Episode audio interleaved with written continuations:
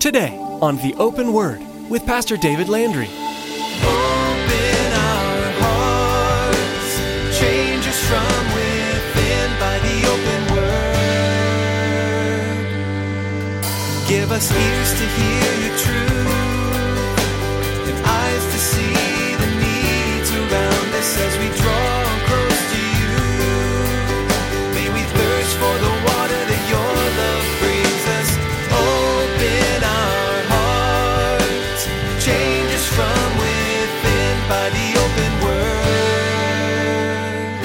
It's that calling within that individual's life that is to be respected, it's to be appreciated, and it's to be honored. The calling of God on an individual's life.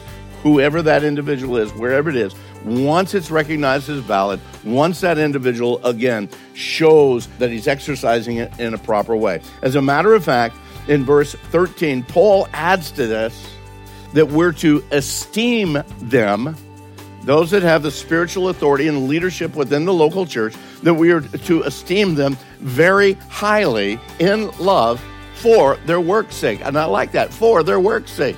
As Christians, we are all called by God to do different jobs and roles. One of these roles is pastor and church leadership. Today, Pastor David reminds us that the Bible encourages us to esteem and respect pastors for their work's sake. These people are under God's authority to lead local believers. Their jobs are difficult and under constant attack from the enemy. Do you esteem your church authority and love? Do you value their God given calling and desire to help them in their efforts? Now here's Pastor David in the book of 1 Thessalonians chapter 5 with part 1 of today's message, Final Encouragement.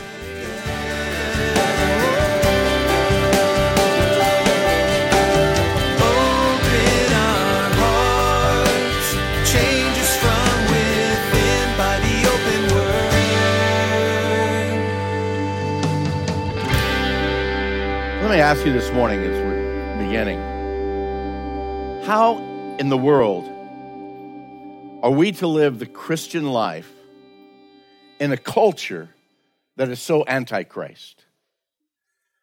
I mean, really, can, can we really and truly live life fully as, as a Christian in a culture that doesn't accept the message of the cross? Nor nor by and large do they even desire to be a part of the kingdom of God, at least not in a real and true biblical sense. Oh, there's a lot that have their own ideas, their own false doctrines that believe that they're a part of it, but in a real and true biblical sense, by and large, the world around us doesn't care about it.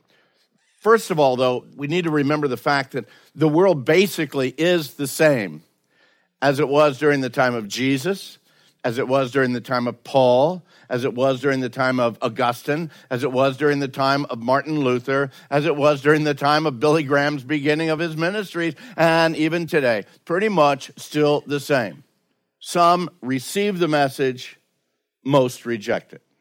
I believe that we can be in agreement with that. We have not, again, looked at, at, at this wave that now most of the world are Christians. And I know that this, uh, again, it, it, might seem like a pessimistic declaration, but it, it's really not. It's just the reality, and it's the reality of what Jesus taught. Again, that uh, narrow is the way, and few there be that, that find that way, but broad is the way that leads to destruction.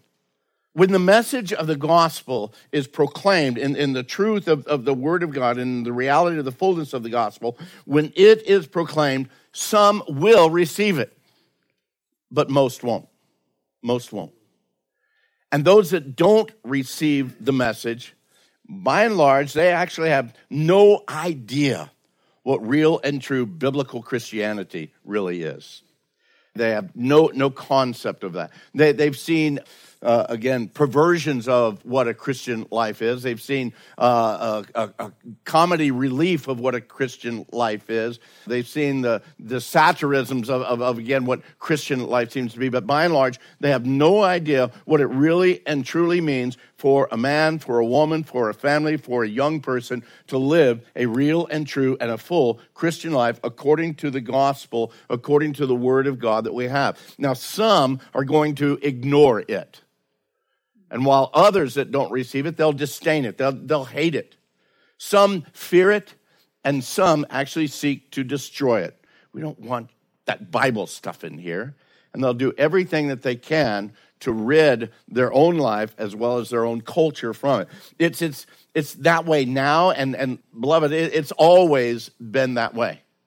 The message of the cross is really and truly, it's a message of a whole nother kingdom.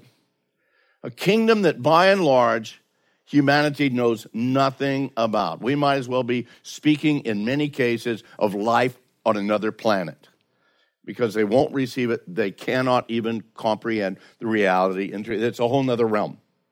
Now, Paul understood that, that as, as, the church here in Thessalonica was, again, they, they were under this continual persecution, not only from the pagan Roman culture that they lived in and that many of them even grew up in, but also from the Jews that were there in that culture. We're in the book of First Thessalonians. As we finish that book today, we're in chapter 5. We'll be on the last portion of it.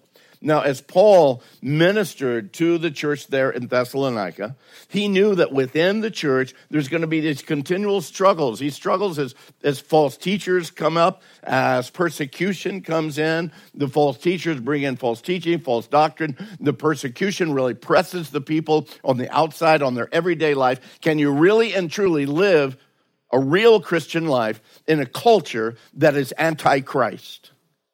That's the question we need to ask ourselves. That's a question that we need to determine in our own lives. Paul understood that the church, literally any church of any culture, and I believe of any time, era, they could fall prey to a number of different attacks, both within and without. And as he's finishing up this first letter to the church there in Thessalonica, Paul gives several short, very final kind of words of instruction. They're, they're words of instruction, words of encouragement, words of warnings about what it means for individuals to live a biblical Christian life in an anti Christian culture and now what, what paul writes here we need to understand too. It's not totally all inclusive it's not everything that we need to know in just these short verses here. No he just is giving some final thoughts as he's finishing up this letter.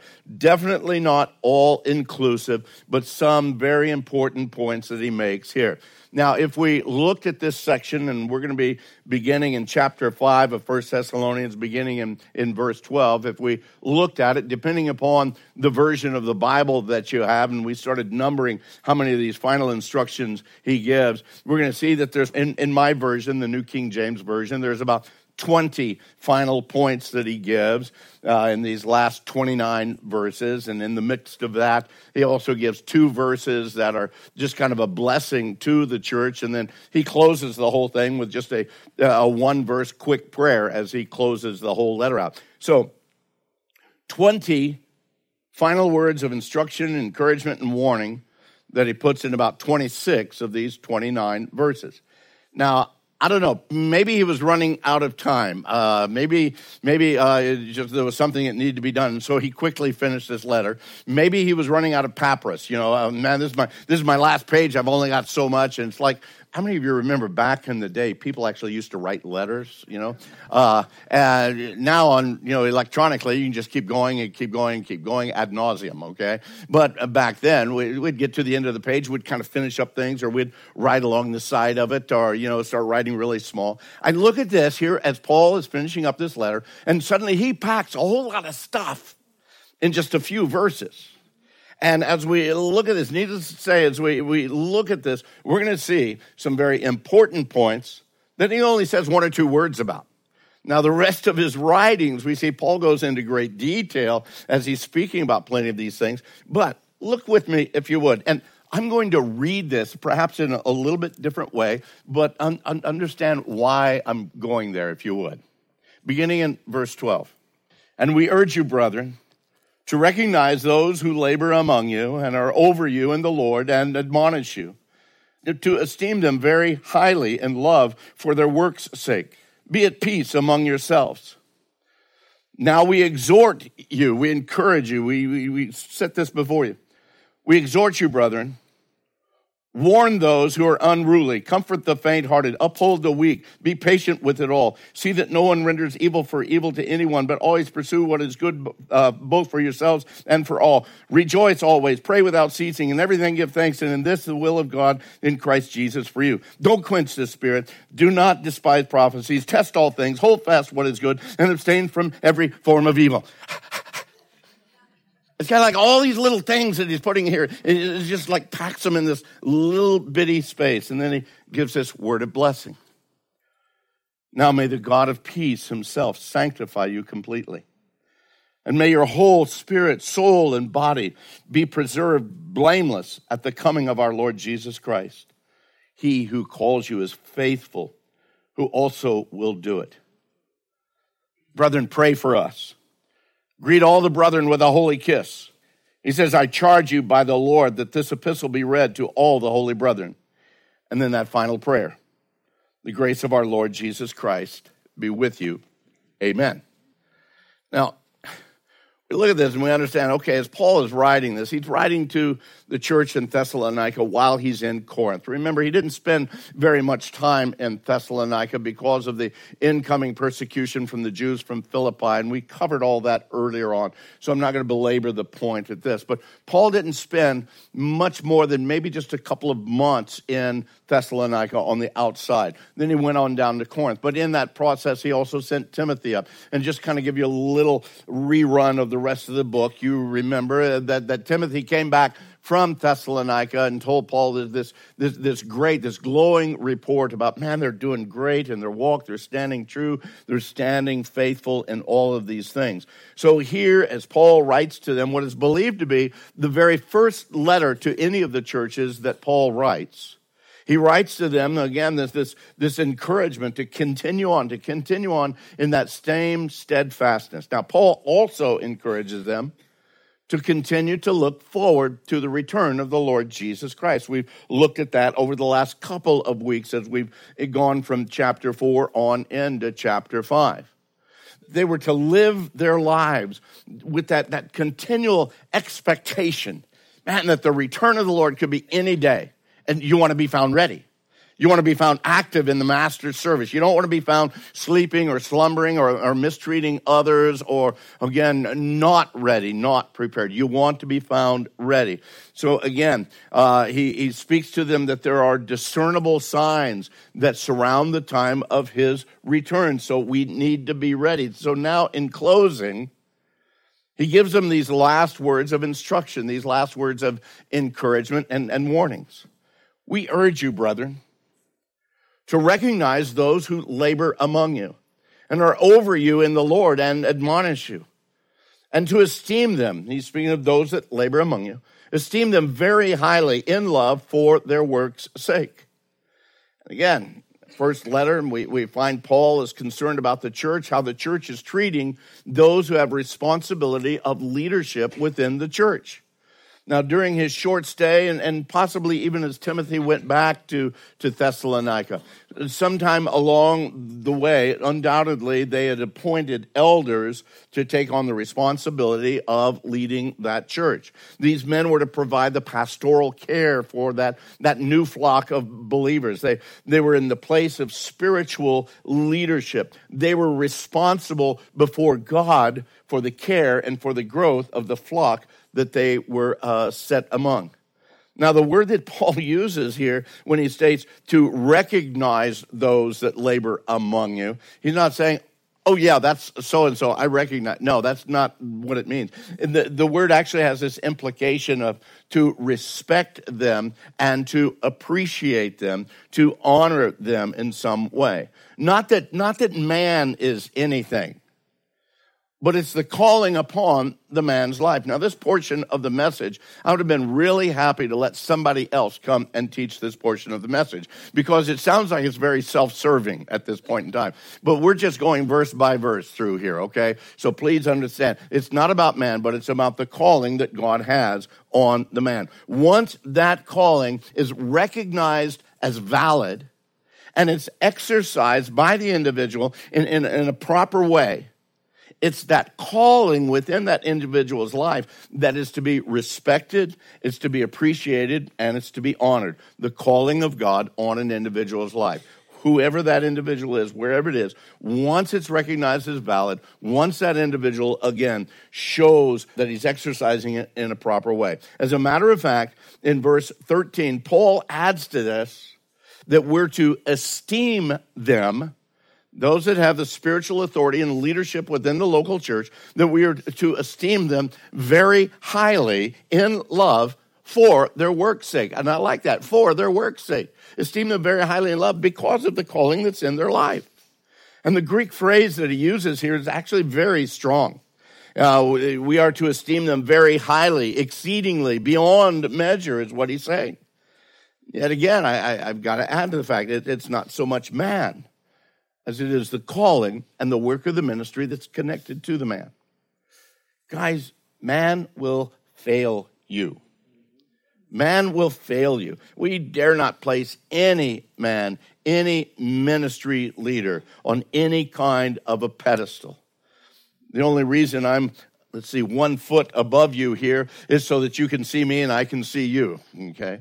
If I was over six foot tall, I probably wouldn't need this, but as it is, I do but definitely don't put them on a pedestal.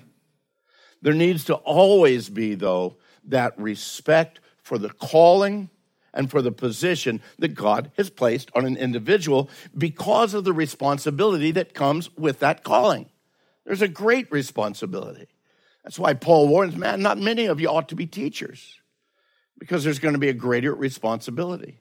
You're leading people, you're directing people. So that responsibility is there. We actually find this, this theme, this idea, this thought throughout several of the passages that uh, Paul writes in, in other of his letters. In speaking of the uh, service and the ministry of a fellow by the name of Epaphroditus, Paul tells the church at Philippi, in Philippians 2.29, he says, receive him, speaking of Epaphroditus, Receive him, therefore, in the Lord, and with all gladness. And then he adds, and hold such men in esteem. Why? Because Epaphroditus was ministering to the church. Uh, Paul writes to Timothy in 1 Timothy chapter 5. He says, Let the elders who rule well be counted worthy of double honor, especially those who labor in the word and in doctrine. Worthy of double honor particularly those who labor in the word and the doctrine. The, the writer of Hebrews instructs the church in Hebrews chapter 3. He says, Obey those who rule over you and be submissive, for they watch out for your souls as those who must give an account. Let them do so with joy and not with grief, for that would be very unprofitable for you. So, in speaking of letting them do it in joy and not in grief, there's a couple of issues I want to bring before the church this morning. No, not really. Great joy in serving the Lord and serving this body. Now, we don't need to go through them all, but, but there's many similar passages in Paul's letter that, that letters that, that lead to the same kind of an idea of honoring and, and respecting and, yes, also supporting the church leadership, especially those who labor in the word and in doctrine. Now, back in 1 Thessalonians chapter 5, we see that added to the responsibility of, of, teaching and equipping, one of the other responsibilities of the church leadership is to admonish the flock. In other words, bring correction whenever it's necessary. You can well imagine that's not the most pleasant part of being a pastor or being in church leadership to have to call somebody, you know, uh, uh, down because of what's going on in their life. Some of you know where my office is here in the church, and some of you have no clue where it's at. Uh, just this last week, somebody came into my office for the first time, and they said, "Man, I feel like I'm going to the principal's office." You know. Uh, now I know that feeling from high school. I, I've been there, done that. But this whole idea of admonishing and correcting, man, that's for the sake of the individual as well as the whole body. To bring instruction and correction in order that the church and that individuals within the church continue to grow in a healthy way, usable for the Lord in his kingdom. And not only within our church, but also within our community and beyond. And with that, we look and we see, we understand that God is going to work within us as we ourselves, as He adds here, that we are to be at peace among ourselves. It's interesting that he adds that right in with that point of, again, man, honor those that are in that place of leadership and be at peace among yourselves. This is absolutely necessary, absolutely necessary for the health of the church. You know, if a church is, is filled or, or if it's known by its inner bickering, by its discontent, by its backbiting, by its jealousy, or by its gossip, all of those things are going to bring discord. It's going to bring a lack of peace within the congregation, and there's going to be absolutely no way that that church or that body of believers are going to truly impact their community for the things of Christ. No, they're too busy fighting in and among themselves to really have care for the people outside of that fellowship. Again, Paul puts all of that right along with that idea of honoring and obeying those that are in places of leadership. He continues on. Look at verse 14. He says, We exhort you, brethren, warn those who are unruly, comfort the faint hearted, uphold the weak, and be patient with all. See that no one renders evil for evil to anyone. Always pursue what is good, both for yourselves and for all. Man, this instruction that Paul gives here, it's, it's, it's so logical. It just makes so much sense. And it's so Christ like. Do you realize that this is the very way that Christ has dealt with you and I? This idea, of warn the unruly. Hey, you're out of line here. What you're doing, the way that you're living, the, the words that you're saying, the, the actions that you're taking, man, that's not correct. You need to draw your life back in and under the umbrella of the fellowship that you have with God through Christ. You're being unruly. You need to straighten your life out. You need to start choosing different. Comfort the faint hearted. Man, some of the battles that some of you go through in life, it just blows me away that you stay consistent, you stay faithful to the things of God. It blesses me as a pastor when I hear, man, all that they're going through, and yet their heart and their life, they're still trusting the Lord. We're to bring comfort to those that are faint hearted, beloved, because this world will wear you down. Amen? It will wear you down. He's saying this to the brethren. Oh, and to the cistern too. Okay, uh, to to uh, not the cistern. That's something different. To the sisters. Okay. He's saying it to all of us that, that all of us, as the body of Christ, we're to be doing this. Warn those who are unruly. Comfort the faint-hearted. We ought to be comforting one another, encouraging one another. Uphold the weak. What do you mean uphold the weak? Don't we just tell them, hey, get strong, man. Stand up. Stop that. No, I, I, see in the word too many times where it says, man, you know, lift up those weary hands of another, you know, strengthen those feeble knees. That's why we read in the word that says, hey, you that are spiritual, man, you need to go and encourage that, that one that's fallen down, that one that's struggling. That's what we're called to do. We're called to live life together, to encourage one another in that way. Not to put down, but to, to encourage and be patient with all. With all. And I don't know about you, but we all need that, don't we? We all need that patience. Open our hearts, change us from within by the open word. As followers of Jesus, we will face persecution in this world. There are many who refuse to acknowledge the truth and perfect love of the Savior, and thanks to the influence of the enemy, they'll try to thwart our attempts to share the gospel. This isn't a new development, however. Persecution of Jesus' disciples has happened since the beginning. But that doesn't mean we have to give in to the taunts and misleading teaching. We can be like the Thessalonian church, of which we've been studying with Pastor David, becoming examples to those around us who believe. You never know who may be watching and who might come to know Jesus through your perseverance. We are so glad you tuned in today to Pastor David's teaching on the open word, and we pray you've been encouraged. Would you like to hear more messages from this series in the book of 1 Thessalonians? Pastor David's here to tell you how. Hey, thanks, Chris. All the messages you enjoyed here on the Open Word are available on our website. Just visit theopenword.com and click on Teachings. You can scroll through our archive and listen online, or you can download the teachings to take with you on the go. I've even provided my notes for most of the teachings so you can read right along. You might see something new your ears may have missed. Feel free to share any of my teachings if you feel it would benefit a friend or a family member.